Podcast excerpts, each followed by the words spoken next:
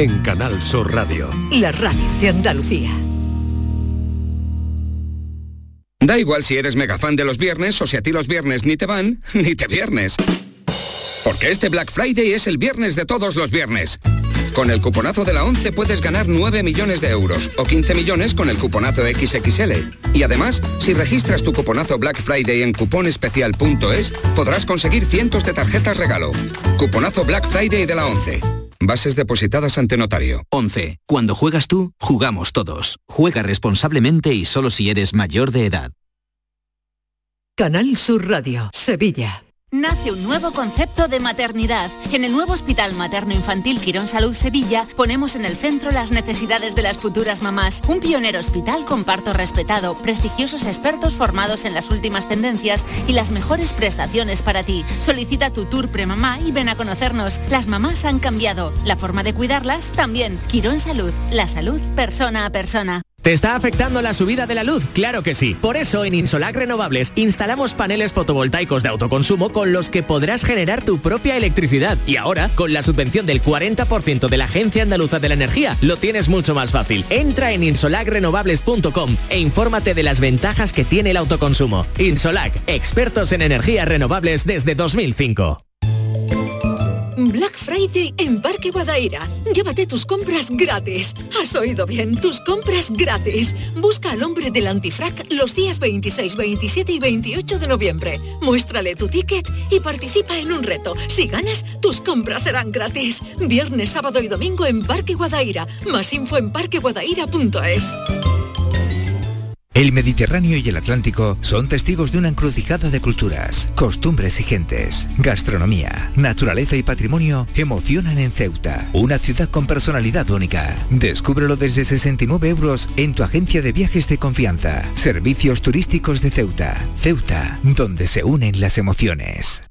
Yo ya no pago por mi consumo y digo chao, digo chao, digo chao, chao, chao, a tú lo mismo. Vente conmigo, nuestro petróleo es el sol. Dile chao. Bienvenido al autoconsumo. Dimarsa.es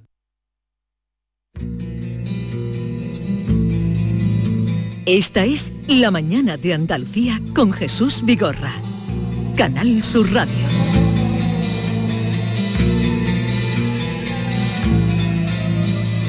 Y como es jueves, ustedes saben que tenemos cita con Javier Pérez Campos, los misterios de aquí, de allá, de Al-Ándalus, de más allá. Y hoy volvemos al, eh, a la zona, al terreno rural, porque nos propone Javier Pérez Campos recuperar y recordar el cortijo de los galindos. ¿Tú sabes eso de qué va? Sí, bueno, yo que me, tan- me- me cogí pequeño porque en el 75 que ocurrió esto, yo tenía dos años, pero es verdad que cuando después secciones como esta han divulgado lo que pasó, cuando yo paso por paradas, que Sí. está en la carretera de Sevilla-Málaga, siempre miro a todos lados, digo, a ver si me va a aparecer por aquí un galindo. A- ahora te vas a enterar. Javier Pérez Campos, buenos días. Hola, ¿qué hay? Buenos días, Jesús, ¿cómo estáis? Bien, bien, bien. Eh, eh, David me acompaña hoy, David Hidalgo, que está muy interesado en saber qué pasó en aquel cortijo que era un, eh, pues un terreno fructífero y un 22 de julio de 1975, paradas, Sevilla, una tarde de calor insoportable, uno de los días donde la calima hace estragos, unos 50 grados a la sombra, algo pasó y, la realidad es que todavía no sabemos exactamente eh, quién fue el autor material de aquellos crímenes. Cuéntanos, te escuchamos. Bueno, efectivamente, como dice David, es un crimen que fue y que es muy recordado, ¿no? Fue muy famoso, es muy extraño, todavía hay muchas dudas y por tanto entra dentro de los grandes enigmas de nuestro país y de los grandes enigmas, por supuesto, de Andalucía, de la tierra que nos interesa en esta sección especialmente. Digamos que alguien ve ese 22 de julio del 75, hacemos un repaso, una columna de humo desde lejos que procede del cortijo de los galindos en paradas. Eh, eso les llama la atención, llaman a la Guardia Civil para saber qué sucede, qué está ocurriendo en el cortijo y allí se persona eh, varios agentes de la Guardia Civil. Lo primero que encuentran es el cuerpo de Parrilla, el tractorista. Eh, él parece haber huido por el patio del cortijo hasta que alguien le disparó a bocajarro con una escopeta, esto hace que las balas le rompan los huesos de los brazos y por esos orificios va sangrando hasta derrumbarse y morir, hasta quedar en el lugar exacto donde lo encuentran los agentes de la Guardia Civil. Em, ellos van avanzando eh, y lo que van descubriendo es terrorífico. Encuentran, por ejemplo, una escena con varios restregones de sangre, huellas de pies marcadas con ese elemento, manos también sangrientas en las paredes. Em, hay unas crónicas impresionantes del periodista Paco Pérez Avellán, que hizo un libro sobre el tema, eh, que lo compara con el crimen de Sharon Tate, eh, si recordáis, ¿no? Los crímenes de la familia Manson. Eh, bueno, unas escenas terroríficas, porque además cuando la Guardia Civil entra en el cortijo, después de haber encontrado al tractorista, después de todos estos rastros de sangre por todas partes, aparece el cadáver de Juana, una mujer em, que aparece dentro de una habitación cerrada con un candado. Todo esto parece como un gran puzzle cuyas piezas complican cada vez más la investigación, ¿no? Un cadáver dentro de una habitación cerrada con candado, el asesino le ha golpeado el rostro con una herramienta agrícola hasta dejarle la cara como una máscara completamente irreconocible y la humareda, esa humareda que había llamado la atención de algunos vecinos, viene del pajar. Allí llega la Guardia Civil y se encuentran entonces los cuerpos de Asunción y de José. Eh, quemados en una pira de fuego alimentada con gasoil y los cuerpos completamente reducidos, casi como muñecos, dicen algunos periodistas, por los efectos calcinadores del, fuego. ¿Quién falta? falta Zapata, el capataz, el capataz del cortijo que no aparece por ningún sitio y evidentemente los, los, periódicos empezarán pronto a señalarle como el culpable de ser el causante de toda esa escena del crimen. Él los ha matado, ha matado a esos trabajadores y se ha dado a la fuga. ¿Qué sucede? Los marqueses de Griñán, los propietarios del cortijo, son informados en ese momento de que ha ocurrido algo terrible en ese lugar.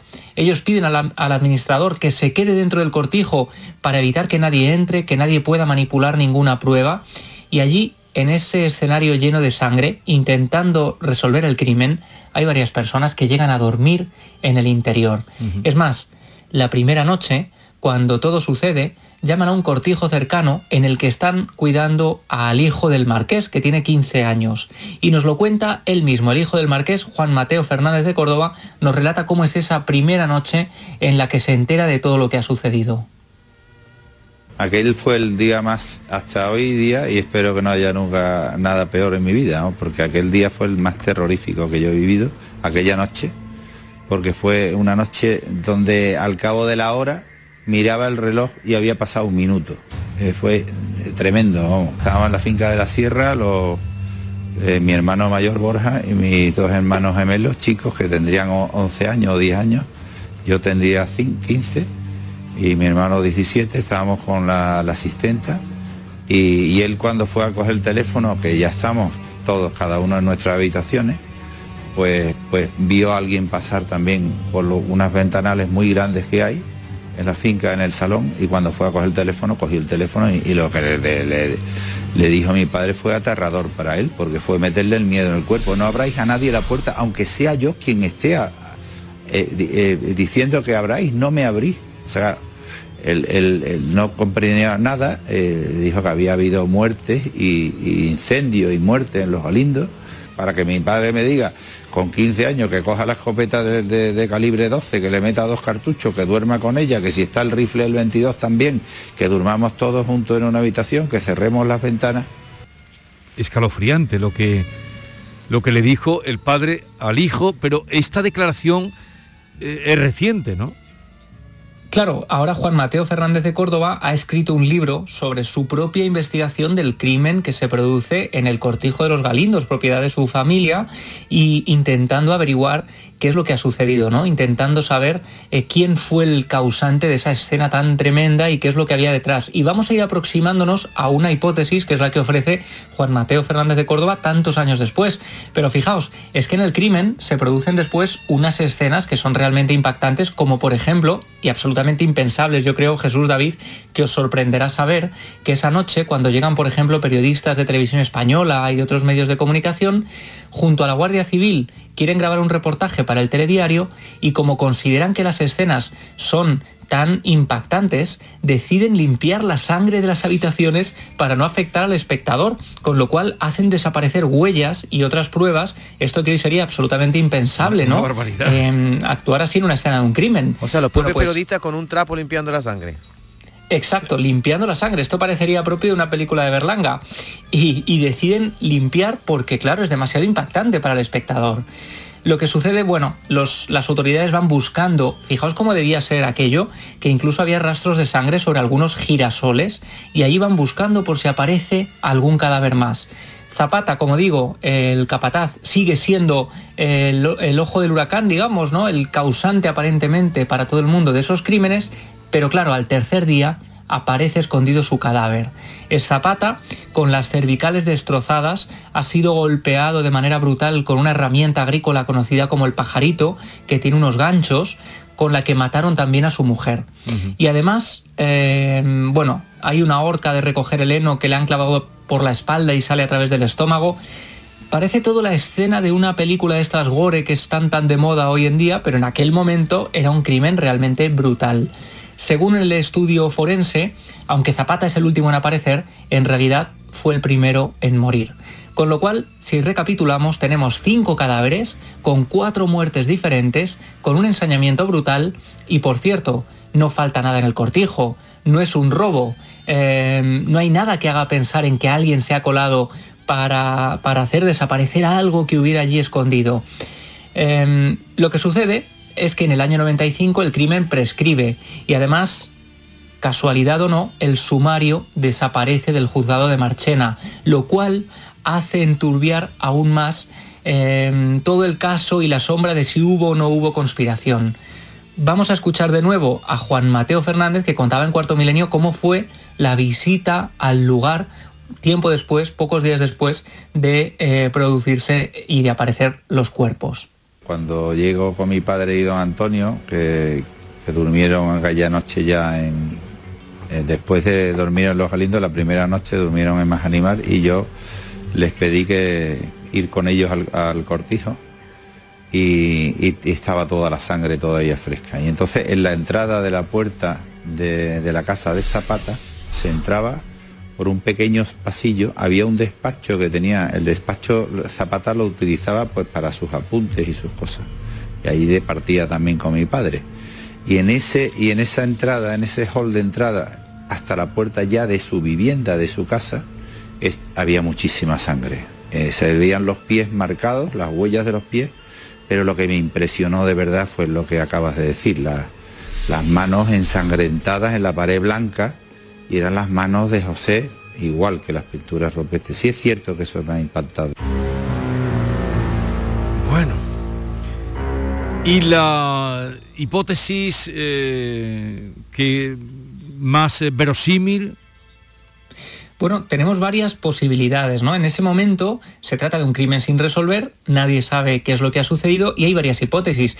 Eh, una de las, más, de las que más se repitió en la prensa es que un grupo de legionarios tenía una plantación de marihuana cerca y hubo ahí una serie de problemas, se habló de un ritual satánico, se habló de un extraño vagabundo que me merodeaba por la zona y que había sido visto tiempo atrás y que quizá había enloquecido por ese calor extremo. Em, los periodistas, además, empiezan a obsesionarse con el tema. Como digo, el gran Paco Pérez Avellán, el gran periodista de sucesos de este país, que se mete a fondo. Claro, es un, referente, ¿no? y publica un libro sobre el tema. Y curiosamente también, muchos de estos periodistas empiezan a recibir amenazas telefónicas. Y uno de ellos fue precisamente Pepe Fernández de Radio Sevilla, que había denunciado a través de, sus programas la extrañeza de la investigación en diferentes medios y empieza a recibir una serie de llamadas. Vamos a escuchar al propio Pepe cómo contaba en qué consistían esos toques de atención que él recibió. Confío, como muchos de mis entrevistados han señalado, en que esto se aclare, porque qué duda cabe que no es un crimen perfecto. Y otro dato, estamos justo en el escenario donde apareció el último cadáver, el cadáver de, de eh, Zapata, que murió el primero. Es decir, eh, si los, los telespectadores están viendo perfectamente que esto está prácticamente como estaba entonces, es decir, que aquí si está la Guardia Civil y está la Policía Municipal investigando, es lógico que aquí se vea un cadáver por algunas pacas de paja que le pongan encima. Son algunas contradicciones que supongo que el juez las tendrá investigadas o la investigará, no sé, el juez nos dijo que iba a seguir investigando, que iba a seguir para adelante y que quedan cosas por hacer, pues que se hagan. Y al día de hoy mm, aludía Pepe Fernández a que mm, no sería un crimen perfecto, pero hasta el día de hoy, si no perfecto, desde luego sin esclarecer. Sí, y sin culpables, sin nadie que cumpliera condena por esas escenas tan tremendas. Eh, Pepe Fernández decía después que había recibido algunas llamadas telefónicas eh, muy extrañas, a veces por la noche le despertaban. Y lo que sucede es que Juan Mateo Fernández, el hijo de los marqueses, eh, decide investigar. ¿no? Él decía que este tema es un tema familiar, un tanto tabú, y un día le preguntó a su abuela, oye, ¿Y si mi padre, el marqués, eh, pudo haber tenido algo que ver? Porque es muy extraño que todo ocurriera en su cortijo, que no hubiera mm, ningún culpable. Y la abuela le da una respuesta tremenda, ¿no? Una respuesta absolutamente inesperada. Le dice, si tu padre eh, no fue el asesino, tuvo mucho que ver. Él empieza a investigar, eh, Juan Mateo, para este libro que se ha publicado hace, hace unos meses eh, sobre el cortijo de los galindos, y al final termina descubriendo una trama que parece propia de una ficción de, cualquier plataforma, y es que todo tiene que ver, parece ser, según cuenta él, sus sospechas, con un problema agrícola en una cooperativa que sería un escándalo para el marqués, eh, que había estado desviando varios millones de pesetas y del que el capataz Zapata tuvo conocimiento, ¿no? Zapata tiene conocimiento de una trama de desvío de dinero de varios millones de pesetas y ¿qué pasa? Que cuando el marqués se entera de que Zapata es conocedor de esto, envía a un grupo de sicarios para intentar callarlo. En principio, estos sicarios solo iban a darle una paliza para atemorizarlo, para hacerle callar, pero claro, quizá por el calor excesivo, por la tensión, por lo que fuera, terminan matándolo. Juanita, la mujer del capataz, ve la escena, ve la discusión y la matan también con varios golpes en la cara para intentar silenciarla y que no haya testigos. Y empieza así una escena de sadismo inexplicable, porque los ayudantes del sicario arrastran el cuerpo de Zapata, que es como un enorme brochazo de sangre en el suelo para intentar esconder el cuerpo, y deciden acabar finalmente con el resto de, de testigos y generar un ambiente de caos con fuego incluido para intentar confundir a las autoridades. Y por eso hacen una escena tan macabra. Eh, desde luego es una hipótesis muy interesante, no se puede probar, pero es una de las últimas investigaciones que se han llevado a cabo y además hay que decir algo muy interesante y es que durante mucho tiempo en casa de Juan Mateo y de su padre recibían también llamadas telefónicas en las que se escuchaba caer una moneda y dice eh, el hijo del marqués que cuando muere su padre, esas llamadas desaparecen. Esas llamadas que eran como si alguien les estuviera recordando que sabía, lo que había sucedido y estuviera quizá extorsionándolo, ¿no? y es, curioso, desde entonces, claro, el cortijo queda como maldito, tuvieron incluso que arrancar 120 hectáreas de olivo porque nadie quería ir a trabajar allí ni a dormir, y tiempo después, alguien, y este es un detalle que cuenta Paco Pérez Avellán en su libro, escribe en la fachada del cortijo con una pintura con el mismo color de la sangre, como una especie de firma, como un recordatorio de algo que no debía olvidarse, aquí mataron a cinco. ¿Y el cortijo ahora sigue siendo propiedad de los herederos del marqués o sabes algo?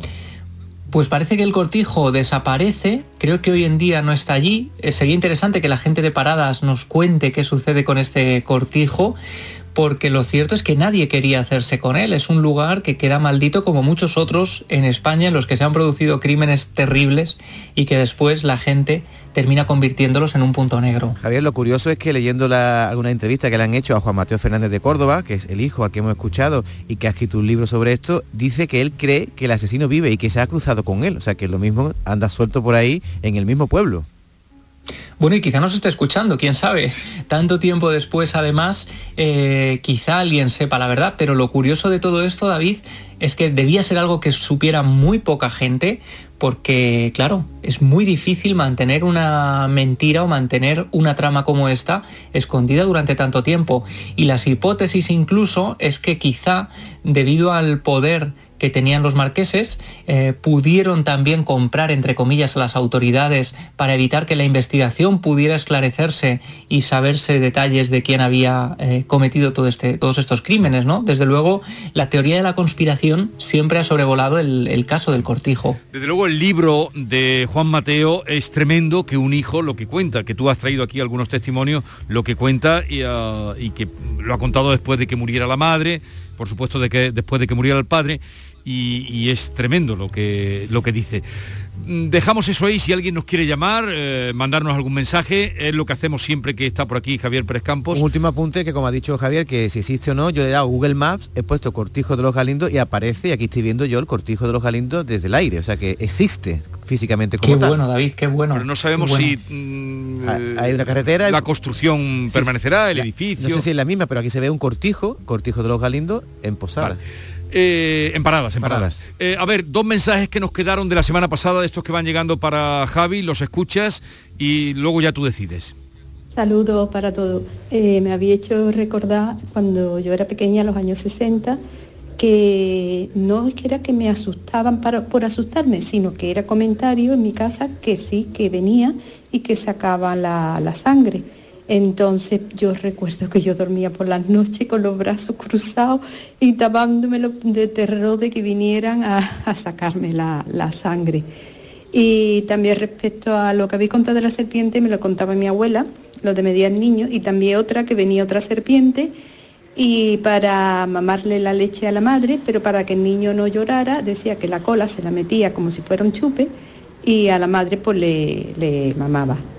Y también están ahí los cuentos de Almodóvar, que te viene también tantas leyendas y tantos monstruos y sobre todo también los dibujos de Almodóvar. Mis hijas de pequeña le llamaba mucho la atención los cuentos de, de de, Antonio Rodríguez Almodóvar. Esta, este testimonio, bueno, este testimonio, este comentario es referente a lo que tratamos la semana pasada, que eran los asustaniños, que hablamos de eso.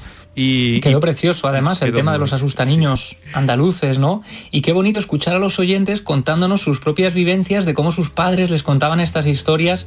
Y es que hablamos ¿os acordáis de algunas leyendas que tenían que ver con serpientes que medían niños para saber si se los podían comer, ¿no? A ver, otro testimonio más y vamos cerrando ya. Buenos días, Cristina de Sevilla. Bueno, aparte de un chiste que he mandado que me ha parecido muy gracioso y me he acordado de vosotros y de esta sección. Eh, a ver, en la calle Zaragoza de Sevilla, yo estudiaba en la escuela de arte y oficio, ¿no? O ¿no? Escuela de Arte y Oficio. Y ahí era una casa preciosa, con mármol y tal, y siempre se decía que, que ahí habitaba algo. Entonces incluso alguna vez hicimos una ouija, pero yo me quité de en medio. Me da un poco de respeto, así que no sé si, si se podría investigar un poquito, si ahí realmente ha habido algo o hay todavía. Ya la escuela está cerrada, no sé qué es hoy en día, pero está cerrada. Venga, gracias, buenos días. Eh, vamos a dejarlo aquí, pero por favor, mm, requerimos a la gente de paradas o de inmediaciones o de la comarca, si tienen algo que decirnos, que nos dejen mensajes, 670, 940, 200, qué saben de ese cortijo o, lo que quieran contarnos, 670, 940, 200, y con Javier Pérez Campos también pueden eh, ponerse en contacto, hacerle llegar luego mensajes que quieran a través del Twitter, él es muy abierto, muy activo, y también síganos de paso, arroba Javi Pérez Campos.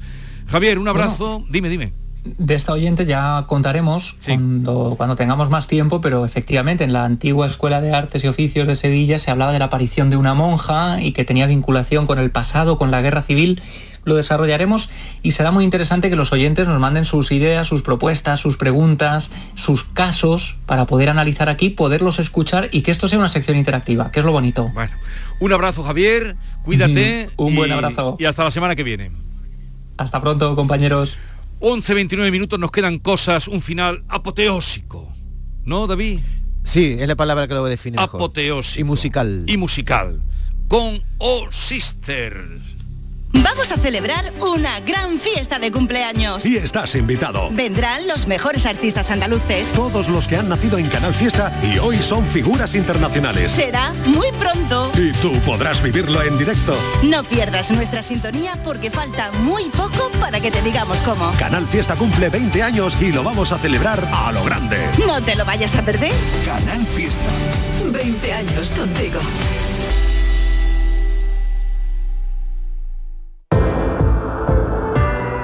Si quieres tener calidad de vida, cambia de colchón. El secreto está en un buen descanso, el que te va a hacer tener este colchón de descansa en casa, que ha preparado para ti una gran oferta de cara a la Navidad.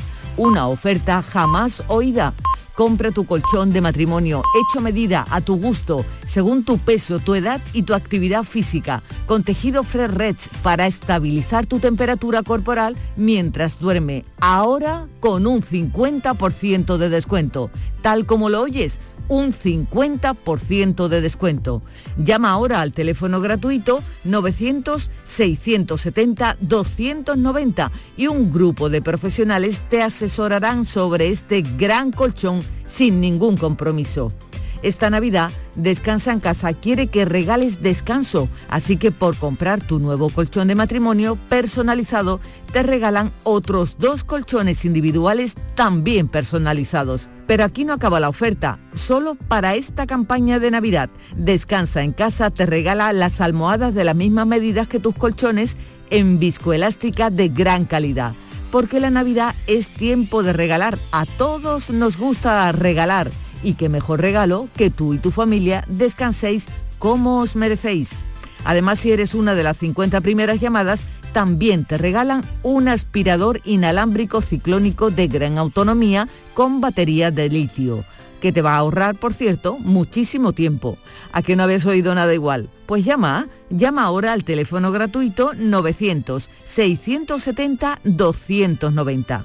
Cambia tu viejo colchón por uno nuevo con un 50% de descuento y llévate gratis dos colchones individuales, las almohadas de viscoelástica y un aspirador inalámbrico. ¿No te lo crees? Pues llama al teléfono gratuito 900-670-290 y comprobarás que es verdad.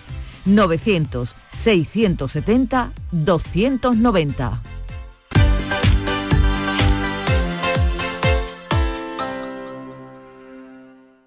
Y escuchas muchas veces hablar de violencia de género en la tele, en la radio, que han asesinado a más de mil mujeres y que esto va peor, pero después lo tienes al lado y no lo ves. Sabes que algo va mal, que algo está pasando porque ella cada vez está más rara, está diferente, ha perdido su alegría. Ya no venía a nada de la familia, era imposible tomarse un café con ella o visitarla en casa. Menos mal que no me conformé, porque yo sabía que algo iba mal y no sabía cómo actuar, así que pedí ayuda para poder ayudar a mi tía.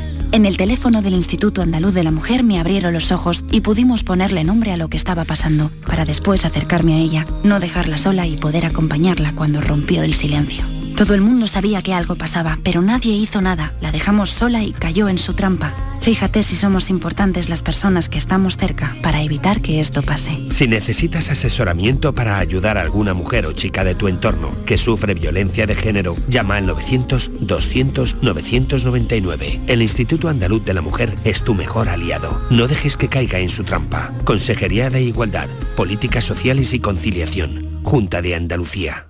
Vida solo hay una. Que se sepa. Pero botes de euromillones hay varios durante el año, eso seguro.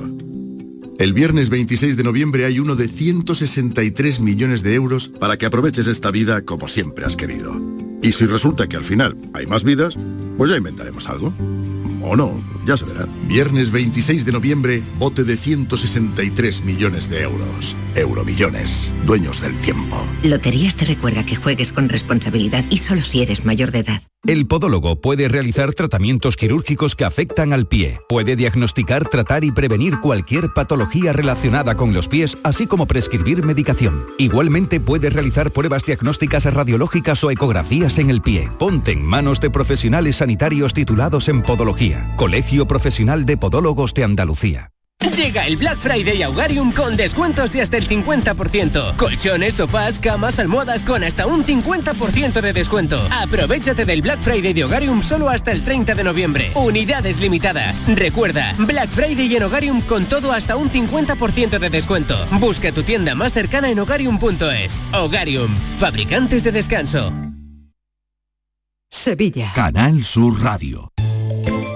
Black Friday en Parque Guadaira. Llévate tus compras gratis. Has oído bien, tus compras gratis. Busca al hombre del antifrac los días 26, 27 y 28 de noviembre. Muéstrale tu ticket y participa en un reto. Si ganas, tus compras serán gratis. Viernes, sábado y domingo en Parque Guadaira. Más info en parqueguadaira.es. Arroces, cordero, aceite de oliva, tomate, ibéricos, naranja. Celebramos un homenaje a nuestra tierra, a nuestra gastronomía, a la provincia de Sevilla. Ven a los restaurantes de los hoteles de Sevilla y provincia, reserva tu mesa y amplía tu experiencia hasta el amanecer. Más información en hotelesdesevilla.com. Patrocina ProDetour, Diputación de Sevilla. Estábamos deseando volver a verte en Rute. Hemos preparado anisados, dulces y chacinas con más cariño que nunca. En nuestros museos vivirás experiencias inolvidables. Rute por Navidad. Consejería de Turismo de la Junta de Andalucía, Ayuntamiento de Rute, Diputación de Córdoba. Campeonato de España de Rallys Todoterreno Baja Trans Andalucía. Los días 26, 27 y 28 de noviembre en Sevilla. Viernes 26 en Plaza España. Llegada de los participantes a partir de las 4 de la tarde. Y ceremonia oficial a partir de las 19.30. Colabora Instituto Municipal de Deporte y Club Náutico de Sevilla. Patrocina Concesur Mercedes-Benz, Can Natur, Barada, Clínicas Baladi, Garden Store y Greenhouse. La Plaza España de Sevilla se llena de fiesta. Campeonato de España de Rallys Todoterreno. No te lo puedes perder.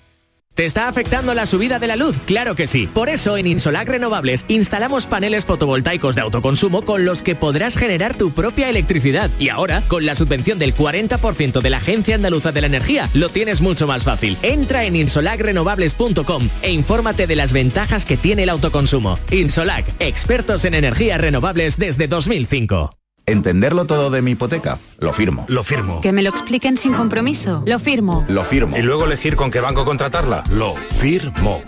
Hipoteca Sabadell. La hipoteca que incluye una cita con un especialista para que entiendas todo lo que firmas, incluso el precio. Pide ya tu cita en bancosabadell.com barra hipotecas. Imagina que una mañana llegas al trabajo y te han dejado un décimo de lotería de Navidad con una carta. Y no pone de quién es, solo pone... Hay algo que me haría más ilusión que que me tocase la lotería. Y es que nos tocase a los dos. Feliz Navidad. Ahora imagina que en vez de recibirlo, eres tú quien lo envía. 22 de diciembre, sorteo de Navidad. Compartimos la suerte con quien compartimos la vida. Loterías te recuerda que juegues con responsabilidad y solo si eres mayor de edad. Encuentros Carrusel Taurino. Canal Sur te invita a conocer este 29 de noviembre los pilares de la tauromaquia a través de la charla con el empresario taurino que gestiona la Plaza de Toros de la Real Maestranza de Sevilla, Ramón Valencia, y con el presentador del programa Carrusel Taurino de Canal Sur Radio, Juan Ramón Romero. Desde las 8 de la tarde en el Teatro Fundación Cajasol. Entrada libre hasta completar aforo, previa recogida de invitaciones en taquilla de la Fundación Cajasol, calle Álvarez Quintero, Sevilla. Encuentros Carrusel Taurino, con el patrocinio de la Fundación Cajasol. Eso será el próximo lunes, pero para que ustedes estén avisados y recojan las invitaciones, incidimos en esa cita con Ramón Valencia y nuestro compañero Juan Ramón Romero. Buenos días, Juan Ramón. ¿Qué tal? Buenos días, Jesús. Encantado de saludarte. Igualmente. ¿Qué tal? ¿Por dónde andas? Oh, estoy en un sitio paradisíaco de nuestra Andalucía. Es que tenemos un tesoro aquí. Es que de verdad, cualquier sitio que vayas es una gozada, pero donde yo estoy es una auténtica exclusiva.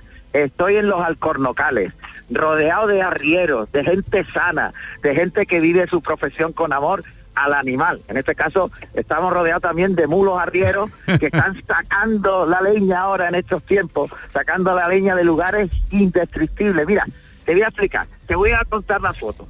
Me estoy asomando ahora y veo un montón de alcornocales que suben por una colina hacia arriba y luego al fondo estoy viendo como una especie de decorado bestial con la sierra toda llena de, de color verde, maravilloso.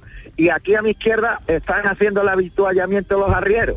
Una cosa fuera de lo común. Los bulos con sus gatos, todo, todo preparado. Una maravilla. Pues desde ahí, y eso será, eh, pero es para el programa eh, tuyo de... Todo, sí, todo caballo. Todo caballo, para eso, para el programa. Pues ya lo verán todo eso con nuestro querido Juan Ramón. Bien, eh, encuentro con Ramón Valencia, que es el empresario de la Real Maestranza, el próximo lunes a las 8 de la tarde. Eh, creo que este hombre además es poco dado a las entrevistas, ¿no?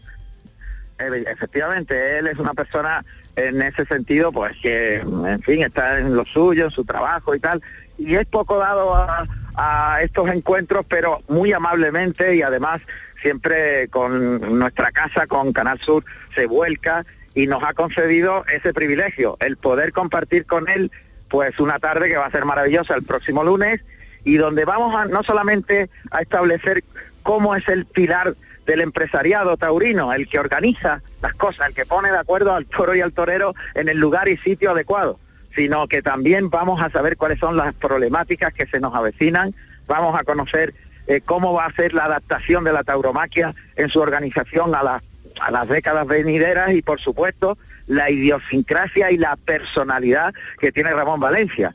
Eh, tú sabes que en el toreo lo que más se cotiza en los artistas es la personalidad.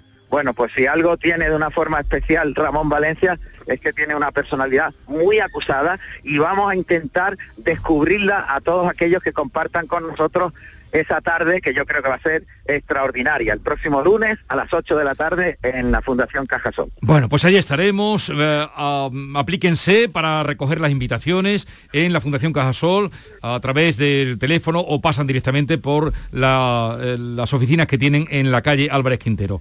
Juan Ramón, un abrazo. Sigue disfrutando de- del paisaje, de los arcornocales y de tu pasión también por la naturaleza y el caballo. Un abrazo. Sin duda. Muchas gracias, un abrazo, querido compañero. Adiós.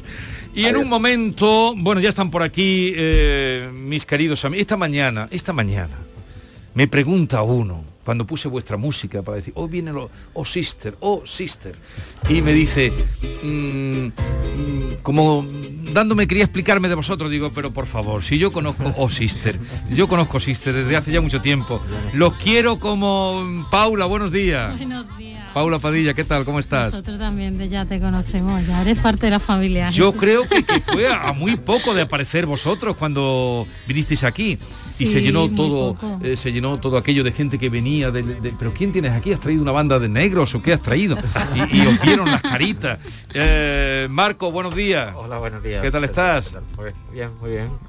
Encantado de Y digo, además vinieron eh, Paula, Elena, Marcos y Matías, que está desde el principio también. Matías, buenos días. Muy buenos días, Jesús. Encantado de estar aquí contigo. Igualmente, y hoy también está Camilo. Hola Camilo. ¿Qué tal, Jesús? Camilo ¿Cómo Bosa, ¿qué estás? tal? Muy bien. Bien, ahora hablo como con vosotros, vamos a tener ya los últimos minutos del programa para que me contéis dónde vais a estar, dónde os pueden ver. Hace poco estuvisteis por Pozo Blanco, ¿no? Sí, sí, sí, sí, en octubre. Eh, Exactamente. eh, es que fui por allí y me lo dijeron que habían ido eh, Sí, sí, sí. eh, y que habéis estado, que habían, me había gustado muchísimo. Como El por- 8 de siempre por donde pasáis. Un descubrimiento en el Teatro del Silo de la Exacto. primera vez que vamos por allí. La mañana de Andalucía con Jesús Vigorra. Vida solo hay una. Que se sepa. Pero botes de euromillones hay varios durante el año, eso seguro. El viernes 26 de noviembre hay uno de 163 millones de euros para que aproveches esta vida como siempre has querido. Y si resulta que al final hay más vidas, pues ya inventaremos algo. O no, ya se verá. Viernes 26 de noviembre, bote de 163 millones de euros. Euromillones, dueños del tiempo. Loterías te recuerda que juegues con responsabilidad y solo si eres mayor de edad. Tienes 12 mensajes sin leer. Mensaje número 4. Levántate de la silla y busca un rato para hacer ejercicio. ¿Sabías que casi la mitad de las muertes por cáncer en Europa podrían evitarse? Descubre las 12 recomendaciones del Código Europeo contra el Cáncer. Capta el mensaje. Gobierno de España. Campaña financiada por la Unión Europea Next Generation. Canal Sur Sevilla. Lámparas Montequinto, tu gran superficie para iluminar y decorar tu hogar, liquida por reforma gran parte de su exposición. Aprovechate de nuestros descuentos de hasta el 70%. Visítanos. Nos puedes encontrar en Montequinto, calle Numa 19 o en el teléfono 621 26 57 26. ¿Te está afectando la subida de la luz? Claro que sí. Por eso en Insolac Renovables instalamos paneles fotovoltaicos de autoconsumo con los que podrás generar tu propia electricidad. Y ahora, con la subvención del 40% de la Agencia Andaluza de la Energía, lo tienes mucho más fácil. Entra en insolacrenovables.com e infórmate de las ventajas que tiene el autoconsumo. Insolac, expertos en energías renovables desde 2005. El Mediterráneo y el Atlántico son testigos de una encrucijada de culturas, costumbres y gentes. Gastronomía, naturaleza y patrimonio emocionan en Ceuta, una ciudad con personalidad única. Descúbrelo desde 69 euros en tu agencia de viajes de confianza. Servicios turísticos de Ceuta. Ceuta, donde se unen las emociones. Las noticias que más te interesan las tienes siempre en Canal Sur Mediodía Sevilla. Y este viernes te llegan de la mano de Baja Trans Andalucía, Campeonato de España de Rallys Todoterreno. Te contaremos toda la actualidad y preparativos de esta prueba, puntuable para el Campeonato de España y el Campeonato de Andalucía de Todoterreno. Este viernes, desde las 12, en directo desde el Club Náutico de Sevilla, con el patrocinio de Baja Trans Andalucía, Campeonato de España de Rallys Todoterreno. ¡Oportunísimo! ¿Todavía no has venido a vernos? En Oportunísimo te garantizamos los mejores precios durante todo el año. Oportunísimo Sevilla te invita a su exposición donde disfrutarás de precios increíbles en sofás, colchones, muebles de salón, dormitorios de matrimonio, juveniles y mucho más. No compres nada sin venir a vernos al Polígono Store en calle Gramil 29. Somos Oportunísimo Sevilla. Humedad Murprotec, Humedad Murprotec, Humedad Murprotec, Humedad Murprotec, Humedad Murprotec, Humedad Murprotec, Humedad Murprotec, Humedad Murprotec, Humedad Murprotec, Humedad Murprotec, Humedad Murprotec, Humedad Murprotec. 960 70 80 y 900 108 109. Murprotec.es. Y olvídate de las humedades. Fatiga, disnea, cansancio, debilidad muscular, dificultad respiratoria, dolor al respirar. ¿Sabías que estos son secuelas de la COVID y sabías que tu fisioterapeuta puede ayudarte a combatirlas? No lo dudes y localiza a tu fisioterapeuta más cercano. Es un consejo del Colegio Profesional de Fisioterapeutas de Andalucía. En Navidad todos deseamos lo mejor para los nuestros. Desde 1953, la Logroñesa me ofrece el mejor mazapán.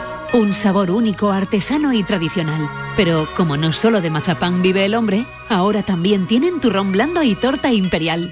Mazapanes de Montoro la Logroñesa. La Navidad en su mesa. La mañana de Andalucía con Jesús Vigorra.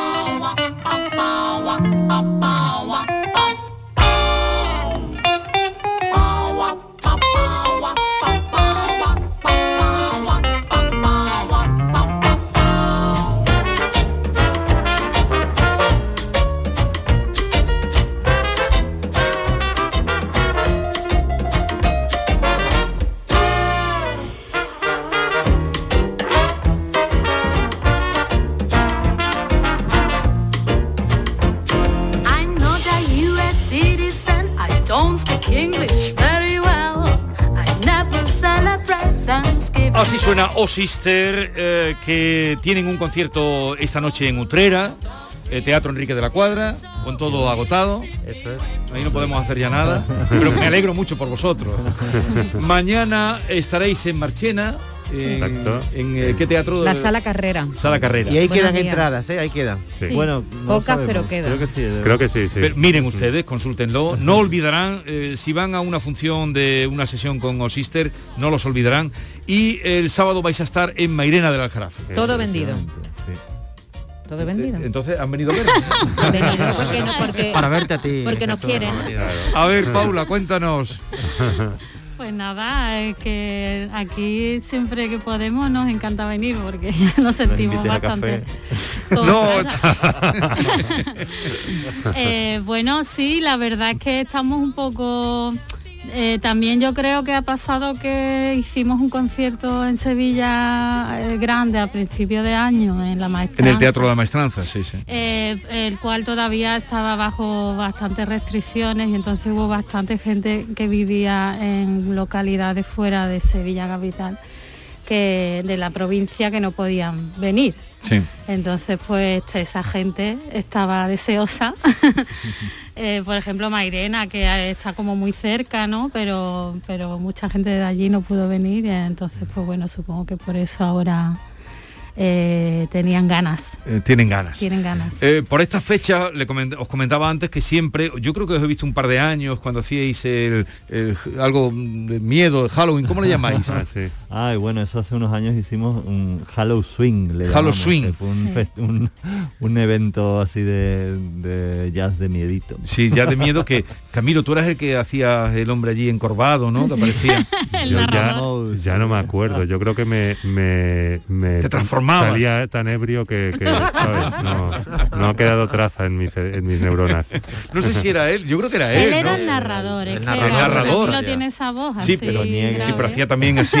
Claro, eh, yo contaba un- el cuento del viejo Mouse. el, el viejo Mouse. que es un cuento que grabamos para un para un EP en directo que, que hicimos nuestro tercer disco era un como en concierto y hacíamos ese cuento que surgió un poco de la improvisación del directo. Sí, el EP era Spooky Sessions, sesiones de miedito. ¿no? Sí. Sesiones de miedito, ¿no? Porque lo que tienen es, es que el sentido del humor, eh, sobre todo de la de Elena, Paula, Marcos ya se va incorporando. eh, Algún chascarrillo meto ahí. eh, sí. Marco, alguna.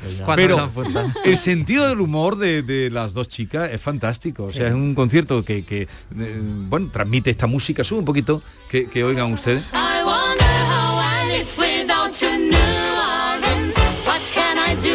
Que invita a sonreír y a moverse. Sí, sí, sí.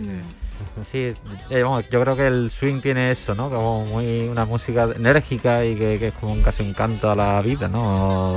A la alegría, sí. Bueno, ayudó a la depresión de- del año de hace 100 años, ¿no? Y, Sí. y- y- y se está ayudando ahora también. Sí, ¿no? nosotros lo notamos porque la gente no ayuda lo con- dice. con la que, depresión. eh, bueno, los primeros conciertos de la pandemia fueron muy emocionantes. Nosotros estábamos con la piel de gallina. El que tú mencionabas antes, precisamente, el de Eh, Maestranza, sí. ¿no? Fue muy Porque la gente estaba tan necesitada de ir a un concierto y de encontrarse un ambiente así un poco más distendido, olvidarse, ¿no? Olvidarse Sí. por un ratito. De, mucha gente te dice eso, ay, me he transportado y me he olvidado de- ni, ni de dónde estaba, ¿no? Estaba viendo y me... ¿Y, y las letras qué, qué dicen? Uf, hay mucha variedad. Pero digo porque invitan eso a la, a la sonrisa, a moverse. Es también un canto a... Hay de todo, ¿eh? O hay de todo. Hay de todo, hay de todo. hay de todo. Nosotros tenemos como una, una vertiente muy humorística que esta música, digamos que lo lleva en sí también, pero a la vez eh, toca temas bastante profundos y hay un trasfondo en muchas canciones de, de cosas eh, desde lo cotidiano hasta experiencias personales pues bastante fuertes y, y que te han marcado y que y Mm. que bueno las sacamos a través de, de las canciones aunque nosotros lo presentemos todo de un modo bastante festivo también Sí. Hay pa- mucha parte de nuestras vivencias ahí que no todas son alegres y contentas sino que hay cosas bueno, Lo que pasa es que ellas cuando explican las canciones, que suelen siempre ponerlas en contexto, eh, Paula y Elena mm, tienen Bueno, esa, o esa la- que tienen. Claro, o la sacan del contexto casi ¿eh? al, final, al final hay que Porque- quitarle hierro Sí, sí, también, sí, sí. claro. No, estáis siempre, vuestra música siempre está asociada al swing, pero vosotros hacéis rumba, hacéis calipso. Es decir, que hacéis eh, eh, mucho, os- os metéis en muchos berenjenales. Sí, ¿no? más Sí. en el último disco. En el último disco, sí, sí. hemos Sí, los dos últimos, ¿no? Mm, Sí. Esta canción que estaba sonando es del penúltimo disco y es un sí, como una especie de, de rumba, Calipso Calipso, sí, a sí, nuestro- a a nuestro- Nueva Orleans, Y- del Caribe. Eh, y además el viaje que hicieron a Nueva Orleans, Sí, toda aquella sí, experiencia. sí. ¿Y cuántos vais en la formación ahora? Ahora Vamos seguimos los los seis. mismos Los, seis, eh, ¿eh? Sí, hace ya... sí. Excepto cuando se puede, 2009. que Y hay piano. algún invitado. Sí. No, piano no solemos llevar. Sí, Pero eh, en alguna vez sí, sí, que sí, sí, sí, en claro. algunas ocasiones Claro, sí. Depende del caché. Claro, Sí. claro, Sí. piano, Ahora la- en la presentación, digamos, de este último álbum, eh, la presentación como más deluxe, vamos siempre, vamos con una sección de vientos que son los que han grabado en el disco prácticamente todos los temas eh, y es que además en este caso es que el trombonista también era pianista. Sí. trompeta, clarinete y trombón. Sí, Qué completito soy. Sí. Madre mía, ¿Y, tú sigues dando clase, Paula? ¿Yo? Tú dabas clase, ¿no? ¿O era Elena? ¿Quién daba clase? Ah, no lo sé. Bueno, Matías da clase. Bueno, yo, yo di Pero- clase- eh, Elena estaba eh, Elena estudiando recibía- en el re- conservatorio iba a la escuela de canto. terminó, Sí. terminó la Mm. carrera. Mm. Y bueno, todos estamos haciendo de todo aparte de, de Osister, ¿eh? trabajando, dando clases en Mm. otros proyectos musicales, todo relacionado con la música, por suerte. Y, y nada, y seguimos. Cuando vosotros aparecisteis, eh, mm, ¿Creéis que esto iba a durar tanto? Eh, En aquel barecito de bareto del domingo. No estaba yo en él, pero me lo habéis contado. Ahí cerca de la Alameda, para la familia un día de calor, ¿no la era? casa de Max, sí, eso era un, un auténtico antro. Cuando- con una música que no que no es lo habitual aquí. ¿Pensabais que esto iba a durar tanto y que ibais a tener esta buena acogida? Mm, No era algo que, pens- que pensáramos, o sea, nosotros estábamos allí queriendo hacer algo nuevo eh, con, de una manera muy disfrute, no pensando en, en, no sé, una salida profesional así seria, ¿no? Y- pero luego las cosas fueron viniendo y Las fue ganas, como, las "Ay, qué ganas". bien. sí, sí, el- ese primer día el sitio era lo más inhóspito del mundo porque hacía muchísimo calor y solo había un ventilador. La gente sudaba como auténticos pollos y la gente no se iba. Entonces digo, bueno, pues será que les está gustando. Tú has dicho la- yo creo que has dicho la palabra clave, que es disfrute, Claro. ¿no? Porque es que se disfruta mucho con esta música. ¿Qué tiene? ¿Por qué? ¿Qué es? ¿El ritmo? Eh, la- ¿Las voces? ¿Qué, qué- por qué- La tiene esta de los música? intérpretes. Bueno, aparte de eso, pero, pero es verdad que, que te transmite tan buen rollo y tanta alegría, ¿no? Sí, Mm, bueno, sí. Es, un, es un espíritu que tiene, yo creo, de, de- de- de música popular, ¿no? Eh, que, que luego la música popular se ha reciclado muchas veces de aquí a entonces, pero es una música que yo creo que sigue estando muy viva porque además también es lo que tiene el jazz luego, ¿no? Que es una música de directo que llamamos, Sí. ¿no? Sí. Que es una música que De improvisación. donde la interacción es muy Mm. importante, que no, no siempre que haces el tema sale igual, ¿no? Entonces eso yo creo que aporta esa espontaneidad que, ¿no? Que da mucha, mucha alegría, mucha vidilla. O Sisters, hoy en Utrera, mañana en Marchena, pasado en Mairena del Aljarafe.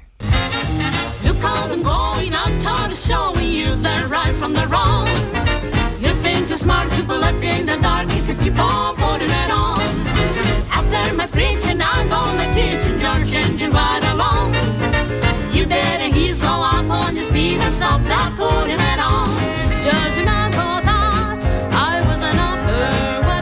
Otro concierto vuestro extraordinario eh, fue el del Teatro López de Vega de Sevilla. Sí, sí, sí, sí. Es- Ese la, yo sí estaba allí. la verdad es que casi todos los conciertos eh, Aquel aquí fue- han sido muy emotivos. Aquel fue apoteósico, con, eh, también era la primera vez que entrabais en, eh, en el López de Vega, en un teatro, Sí. luego habéis Sí. estado en el Teatro Cervantes eh, de Málaga, Sí, en sí, grandes sí, sí. espacios. Eso Pero- lo disfrutamos mucho y además eran los momentos en que podías salir y mm, revolverte con el público, salimos, ¿verdad? Después Sí. al final. Sí, porque vosotros salís a saludar. gente. Sí, no, una de las cosas más chulas fue que nos bajamos por el patio de butacas tocando. Sí. Y entonces luego todo el mundo se, se formó como un gran tapón en la puerta porque nos quedamos en el hall tocando. Sí, me acuerdo, me acuerdo. Y entonces fue muy divertido, muy divertido. Eso se puso gente a bailar en el, allí en el López de Vega, en el pasillo, o sea que... Nos riñeron y todo. Si no nos llaman la atención no nos quedamos tranquilos. Bueno, mm, es un placer como siempre encontrarme con vosotros. Os deseo lo mejor. Donde ustedes vean Oh Sister, vayan, acudan. Muchas gracias. Sí, sí, vayan y acudan porque eh, se van a ahorrar medicinas, eh, por lo menos por la semana. con los brazos abiertos.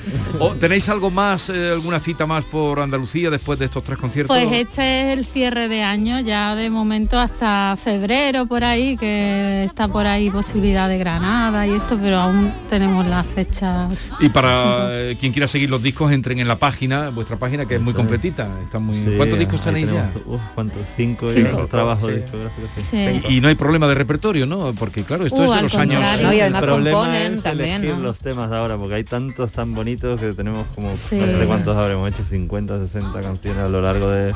Y siempre es cual quitamos porque hay que quitar canciones, nos gustan tanto todas que eso es lo complicado, no encontrar canciones. Ahí. Pues con Sister vamos a terminar hoy. Eh, lo dicho, si pueden, acudan a verlos en estos tres conciertos que tienen inmediatos, hoy Utrera, mañana Marchena y pasado Mairena. Un placer darle un abrazo a Elena y a los componentes que, que faltan. Y a Pablo. sí. Y a Pablo. A Pablo también. Muy bien, gracias a vosotros. ¿eh? Adiós. Eh, gracias. Yo veo igual después de 13 años. o sea, Marcos, te veo igual. No has perdido pelo ni nada, te veo perfectamente. Tú tampoco, ¿eh? Eso es lo bueno que tenemos los cabos. Y a todos ustedes, cuídense, quedaros con esta palabra, urgencias, ¿vale? ¿Vale? Vosotros sois muy listos, tenéis mucho, mucha improvisación. A todos ustedes, queridos oyentes, cuídense, no se pongan malos, que no está la cosa para ir A urgencias. Adiós.